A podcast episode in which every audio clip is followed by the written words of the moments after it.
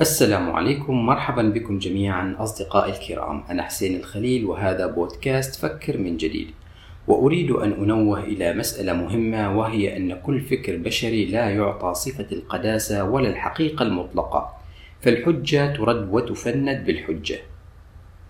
ما هي الطريقة الصحيحة للغسل؟ هناك من ينتقد المتمسك بكتاب الله بقوله بما أنك لا تؤمن بكتب الموروث الديني استخرج لي إذا طريقة الغسل من الجنابة من كتاب الله. طبعا هو يقول هذا الكلام لعلمه أنه لا يوجد في القرآن طريقة الغسل. ثم يردف قائلا إن كتب الموروث الديني هي من شرحت وفصلت هذه الطريقة. لذلك لا يستطيع المسلم التخلي عن هذه الكتب وإلا فلن يستطيع معرفة طريقة تنظيف نفسه. فهذه الكتب هي من علمته ذلك. ما أريد أن أقوله يا اصدقائي الكرام هو أن الله لم يتدخل بخصوصياتك. كيف تأكل؟ كيف تشرب؟ هل تأكل باليمين أم بالشمال؟ هل تشرب واقفا أم جالسا؟ كيف تنام؟ هل تنام على يمينك أم على شمالك؟ كيف تلبس؟ هل تلبس إلى أسفل الكعبين أم إلى أعلى الكعبين؟ هل تلبس البنطال والقميص أم تلبس الجلباب والثوب الواسع؟ فكل هذه الأشياء لم يتدخل بها الله سبحانه وتعالى لأنها أشياء شخصية يفعلها الإنسان كل بطريقته التي يرتاح لها.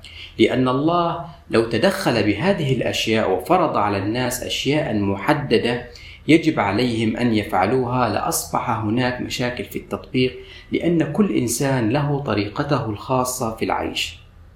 وحتى الملابس تختلف من مجتمع إلى مجتمع فهي ثقافات مجتمعية وكل مجتمع له ثقافته. فمثلا اللباس في دول الخليج يختلف في الشكل عن اللباس في بلاد الشام. وفي بلاد الشام يختلف عن العراق وفي العراق يختلف عن شمال أفريقيا. وهنا أنا أتحدث عن الزي التقليدي لهذه المجتمعات. فرسول الله لم يخالف قومه في موضوع اللباس لبس كما يلبس أبو لهب وأبو جهل وأبو بكر وغيرهم. فالرسالة شيء وأنك تغير من ثقافتك شيء آخر. فالرسالة لم تأتي لتغير الثقافة المجتمعية في المأكل والمشرب واللباس. يعني عندما أمره الله سبحانه وتعالى بالرسالة لم يقل يجب علي أن أغير ملابسي حتى أخالف الكفار أو أحدد على أتباعي ملابس معينة حتى يخالفوا الكفار. بل بقي كما هو لعلمه أن الملابس لا علاقة لها في الدين فالله أمر بالاحتشام ولم يفرض عليك لباس محدد. بينما الموروث الديني وفتاوى فقهاؤنا الأفاضل هي من حددت هذه الأشياء وعقدت الناس بها وأدخلتهم في دوامة. فقالوا أن من السنة النبوية أن يكون لباس الرجل فوق الكعبين وادعوا أن النبي قال ما أسفل من الكعبين من الإزار ففي النار والنبي بريء من هذا الكلام الذي يناقض القرآن والذي حكم على مليارات البشر بدخول النار لمجرد أنهم لبسوا إلى أسفل الكعبين. ومن ضمن هذه المسائل التي لم يتدخل بها الله هي مسألة الغسل. في القرآن الكريم لا يوجد شيء اسمه طريقة الغسل، بينما في الموروث الديني جعلوا هناك طريقة لكل شيء. طريقة لدخولك للحمام وطريقة لخروجك منه. وطريقة لنومك وطريقة للباسك وطريقة لمعاشرة الزوجة وطرقا لا تنتهي وبالإضافة إلى كل هذا فإن كل طريقة ولها أذكار خاصة بها فطريقة الغسل في الموروث الديني والتي تسمى غسل الجنابة أو رفع الحدث الأكبر هي أن يغسل المسلم عضوه بيساره انتبهوا بيساره حصرا. ثم يغسل كفيه ثلاث مرات ثم يتوضأ ومن بعدها يفرغ الماء ثلاث مرات على رأسه ومن بعدها يغسل بدنه مبتدئا باليمين وبالطبع. هناك بعض الاختلافات حتى في هذا الموضوع. وإذا رجعنا إلى كتاب الله الذي هو مصدر الدين الوحيد وبحثنا فيه عن أصل هذه الأشياء فلن نجدها. فمن أين أتوا بها؟ لا أعلم. فكلمة غسل الجنابة من الأساس ليست مذكورة في القرآن. فقد ذكر الله عند القيام إلى الصلاة قوله تعالى يا أيها الذين آمنوا إذا قمتم إلى الصلاة فاغسلوا وجوهكم وأيديكم إلى آخر الآية. فهنا يتحدث الله عن غسل الوجه واليدان. فمتبعي الموروث الديني يعتقدون بأن القرآن ناقص بسبب عدم ذكر بعض الأشياء التي قرأوها في كتب الموروث الديني ومن ضمنها طريقة الغسل من الجنابة. فجعلوا ما ورثوه من مفاهيم هو المعيار والمقياس الذي يقيسون عليه الحق من الباطل. يعني ورثوا شيء اسمه غسل الجنابة ليس مذكورا في القرآن. فجاءوا إلى القرآن ليبحثوا عن هذا الموضوع فلم يجدوا فقالوا القرآن ناقص لأنه لم يبين لنا طريقة الغسل. يعني جعلوا ما ورثوه هو المعيار وليس القرآن. فجاءوا بشيء من خارج القرآن وأسقطوه على القرآن وعندما لم يجدوا تفاصيله ادعوا أن القرآن ليس كافيا لأنه لم يفصل كل شيء مع أن الله سبحانه وتعالى يقول وكل شيء فصلناه تفصيلا طيب ليه القرآن ما يكفيكم؟ فيجيب أين طريقة الغسل؟ طيب طريقة الغسل هذه التي تتحدث عنها من أين أتيت بها؟ طبعا جايبها من كتب فقهائه يعني لو مشينا معاهم بأن مصدر الدين الكتاب والسنة فهو جعل السنة قبل الكتاب. يعني جعل رأس الهرم كتب الروايات ومن بعدها القرآن. وبالتأكيد مصدر الدين القرآن فقط وهذا ما أؤمن به. وأوحي إلي هذا القرآن لأنذركم به. فالإنسان يا أصدقائي الكرام له أن يغتسل بالطريقة التي يرتاح لها ومتعود عليها والأنسب له ولا تفرض عليه طريقة معينة يجب الالتزام بها. يقف تحت الدوش ويتحمم الحمام العادي وخلاص. هناك روايات عديدة عن النظافة الشخصية سأذكر بعضها. هناك رواية تقول طهروا أفنيتكم فإن اليهود لا تطهر أفنيتها. وهناك رواية تقول تخللوا فإنه نظافة والنظافة تدعو إلى الإيمان والإيمان مع صاحبه في الجنة. تخللوا أي بللوا أجسادكم بشكل كامل. وهناك أيضا رواية تقول من جاء منكم الجمعة فليغتسل. وهناك أيضا رواية تقول حق لله على كل مسلم أن يغتسل في كل سبعة أيام يغسل رأسه وجسده. وهناك رواية تقول قد علمكم نبيكم كل شيء حتى قضاء الحاجة. طبعا هم ما كتبوها قضاء حاجة كتبوها بهذه الطريقة المقززة التي أتحفظ على نطقها. فقال أجل لقد نهانا أن نستقبل القبلة لغائط أو بول أو أن نستنجي باليمين أو أن نستنجي بأقل من ثلاثة أحجار أو أن نستنجي برجيع أو بعظم. الرجيع هو روث الحيوانات أعزكم الله. ترى أصحاب هذه الروايات أنتم تطعنون بالمجتمع الذي عاش فيه النبي. تطعنون بالصحابة من حيث لا تدرون يعني تصورون ذلك المجتمع بأنه مجتمع قذر القذارة البدنية مجتمع غير نظيف ونتن وريحته طالعة وما يعرفون شيء اسمه النظافة حتى بعث النبي وعلمهم كيف ينظفون أنفسهم.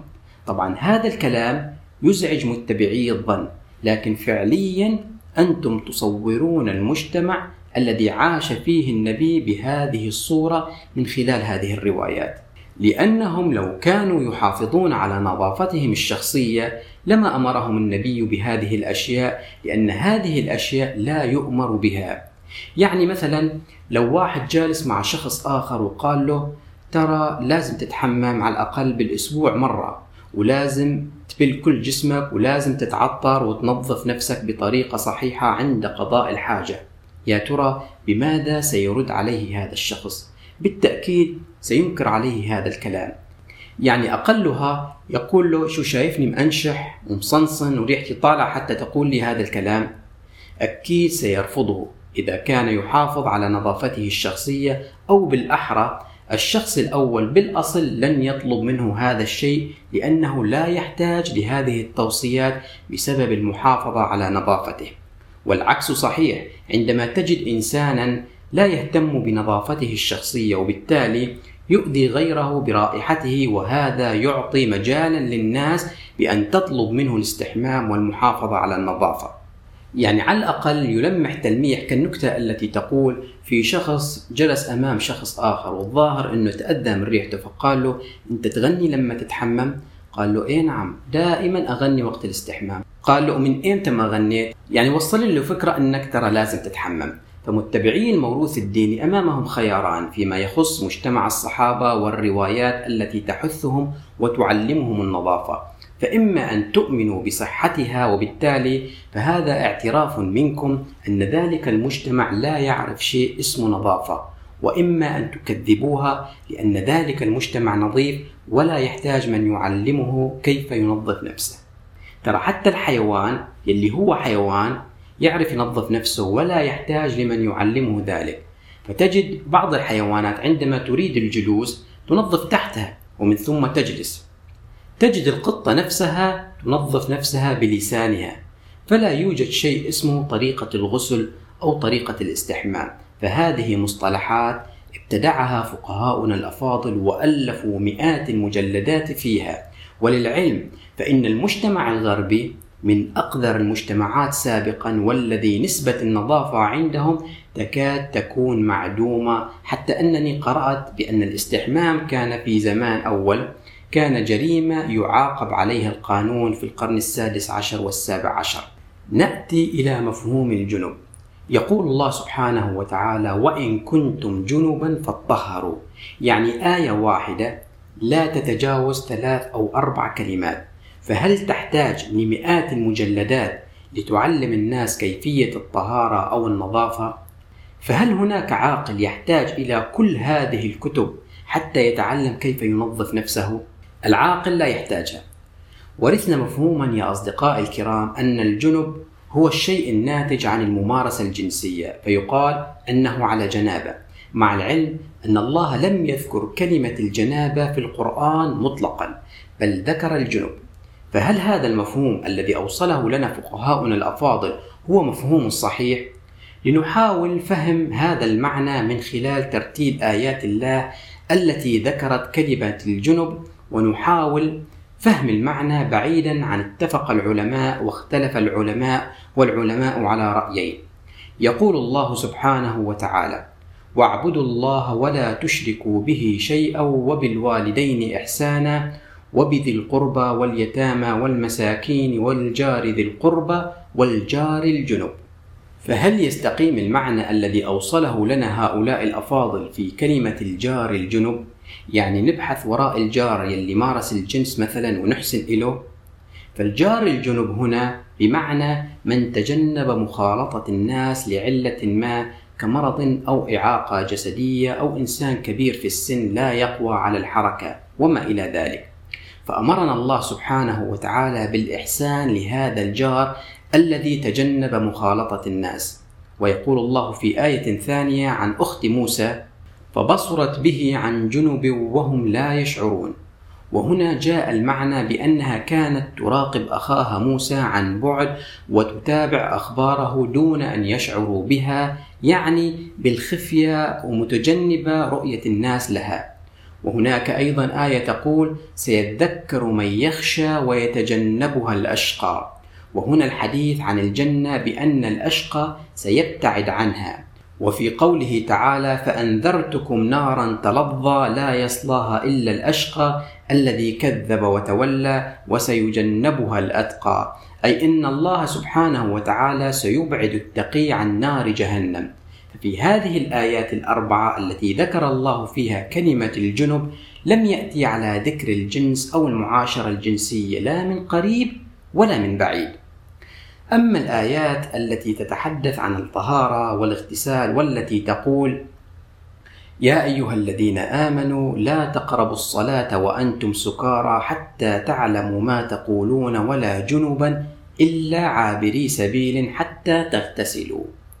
وفي الآية الثانية حيث يقول ربنا سبحانه وتعالى: يا أيها الذين آمنوا إذا قمتم إلى الصلاة فاغسلوا وجوهكم وأيديكم إلى المرافق وامسحوا برؤوسكم وأرجلكم إلى الكعبين وإن كنتم جنبا فاطهروا. ففي الآية الأولى أمر الجنب بالاغتسال واستثنى عابر السبيل بينما في الآية الثانية أمر الجنب بالتطهر. قبل قليل بينت معنى الجنب وهو تجنب الشيء وعدم مخالطته. فلو كانت الكلمة تتعلق بالجنس لما قال الله أو لامستم النساء لأن ملامسة النساء هي المعاشرة الجنسية لأن الكلمة ستكون حشوا في القرآن ولا يوجد في القرآن أي كلمة زائدة. فكيف يقول وإن كنتم جنبا والمقصود بها الجنابة بالمفهوم الذي أوصله لنا فقهاؤنا الأفاضل ثم يقول أو لامستم النساء.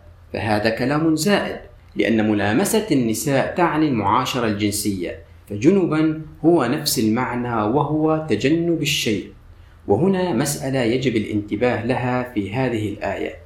أمر الله الجنب بالاغتسال ولا جنبا إلا عابري سبيل حتى تغتسلوا. بينما في الآية الثانية أمره بالتطهر وإن كنتم جنوبا فاطهروا فما هو الفرق يا ترى؟ في الآية الأولى عندما ذكر الغسل فهو يتحدث عن تجنب الناس بسبب الروائح المؤذية التي تخرج من الإنسان الجنب أو اتساخ الملابس فأمر الله الإنسان الجنب أن يغتسل ليزيل عنه تلك الروائح ويلبس ملابس نظيفة حتى لا يؤذي غيره. ولهذا استثنى الله سبحانه وتعالى عابر السبيل من الاغتسال لأنه غريب عن المكان ولا يملك مكانا للاغتسال. وهذا أيضا ينطبق على أي لقاء يريده الإنسان كمثال الذهاب لزيارة الأقارب أو الأصدقاء أو ما شابه. أما في الآية الثانية عندما ذكر الطهارة فالجنب هو من تجنب استعمال الماء لسبب معين كجو بارد لا يستطيع استخدام الماء ولا يستطيع تسخينه أو لا يوجد لديه مكان للاغتسال. فأمره الله بالتطهر وهو استخدام المعطرات والطيب ولبس الملابس النظيفة. جميع الآيات التي ذكرت كلمة جنب لم تأتي بالمعنى المجتمعي الذي يتعلق بالجنس ولا علاقة لهذه الكلمة بهذا المفهوم لا من قريب ولا من بعيد كما قلت قبل قليل. ثم ما الغاية وما العبرة مما يعرف بالاغتسال من الجنابة؟ هل النطفة نجسة أو ماء الأنثى نجس حتى يتم الاغتسال؟ إذا كان نجسا فعلى هذا فالإنسان نجس لأنه خلق من نجاسة. وطبعا هذا كلام غير صحيح لأن النطفة ليست نجسة ولا حتى ماء النساء. ثم إن منهم من قال أن العملية الجنسية ينتج عنها الاحتكاك بالجسم وبذل جهد كبير وبالتالي يتعرق الإنسان وينتج عنه رائحة كريهة وبالتالي وجب الاغتسال. فإذا كان سبب الاغتسال هي الروائح الكريهة فهذا كلام صحيح ويؤيده القرآن. لكن ما بال من يسكن في المناطق الباردة كروسيا مثلا والتي تكون درجة البرودة هناك تحت الصفر ولا يتعرقون؟ ما بال من يعيش في المناطق شديدة الحرارة والذي يعمل تحت أشعة الشمس الحارقة ويريد أن أصل ويريد أن يصلي. لماذا لا يأمرونه بالاغتسال بما أنه متعرق؟ فالمقصود بالغسل الذي ذكره الله في قوله تعالى إذا قمتم إلى الصلاة فاغسلوا فالمقصود به هو الوضوء. فكلمة الوضوء كلمة ليست قرآنية بل هي مستحدثة في كتب الفقه. فالقرآن سمى الوضوء بالغسل لكن تحت الأمر الواقع وبسبب ابتعادنا عن القرآن ومفرداته والتركيز على كتب الموروث الديني أصبحنا نطلق على غسل الصلاة كلمة الوضوء ولا يوجد لما يسمى بالغسل الأكبر والغسل الأصغر أو رفع الحدث الأكبر أو رفع الحدث الأصغر. كل هذه المصطلحات لن تجدوها في القرآن لأن الله لم يطالب الناس بمثل هكذا أشياء على عكس كتب الموروث الديني. والزوجان بعد العلاقة الجنسية لهما أن يتوضأ الوضوء العادي بعد تنظيف الملابس ويصليا صلاتهما بطريقة اعتيادية. وإن أرادا الاستحمام فهذا شيء خاص بهما لأن الاستحمام بعد كل علاقة جنسية بين الزوجين فيه أذى نفسي للزوجان عموما وللزوجة خصوصا لا سيما إذا كانت تسكن في بيت أهل الزوج يعني بيت حماها. ويا سلام يا سلام إذا كان في بالبيت شباب يلي هم أخوة زوجها ويلي طالعة داخلة على الحمام خصوصا إذا كانت عروس جديدة ونظراتهم لها وحتى لو كان هناك أخوات لزوجها سيكون الأمر محرجا أيضا فهذا أذى نفسي لها فهل تعتقدون أن الله لا يراعي مثل هكذا موضوع؟ بل راعاه فقال في نفس الآية حيث قال أو لامستم النساء فأمر بغسل الصلاة الذي هو الوضوء لكن فقهاؤنا الأفاضل ضيقوا على الناس وأمروهم بشيء لم يأمرهم به الله. أنا أعرف أن هذا الكلام غريب على الكثير منكم لأننا جميعا ورثنا مفهوم أن الجنب هو الممارس للجنس. ورثنا هذا المفهوم ولم نتعب أنفسنا بالبحث والتدقيق في كتاب الله عن هذا المعنى لأن فقهاؤنا الأفاضل جزاهم الله خيرا. وأطعمهم طيرا تكفلوا بالمهمة وبالتالي أبعدونا عن مفاهيم القرآن وحذرونا من تدبره منفردين بعيدا عنهم لأنهم احتكروه لأنفسهم. لكن بعد ترتيل هذه الكلمة في القرآن تبين أن لا علاقة لها بهذا المفهوم بل إن حتى قواميس اللغة العربية لم تفسر الكلمة بهذا المفهوم بل ذكرتها كما ذكرها الله بأنها تعني الابتعاد وتجنب الشيء تجنب الناس بسبب مرض بسبب رائحة بسبب وساخة جسدية أو وساخة في الثياب أو بسبب أمر آخر. فجميع المعاني لا علاقة لها بالجنس وبالتأكيد النظافة الشخصية يجب أن تكون حاضرة دائما وأبدا. هذا هو موضوعنا لهذا اليوم ودمتم بود. والسلام عليكم.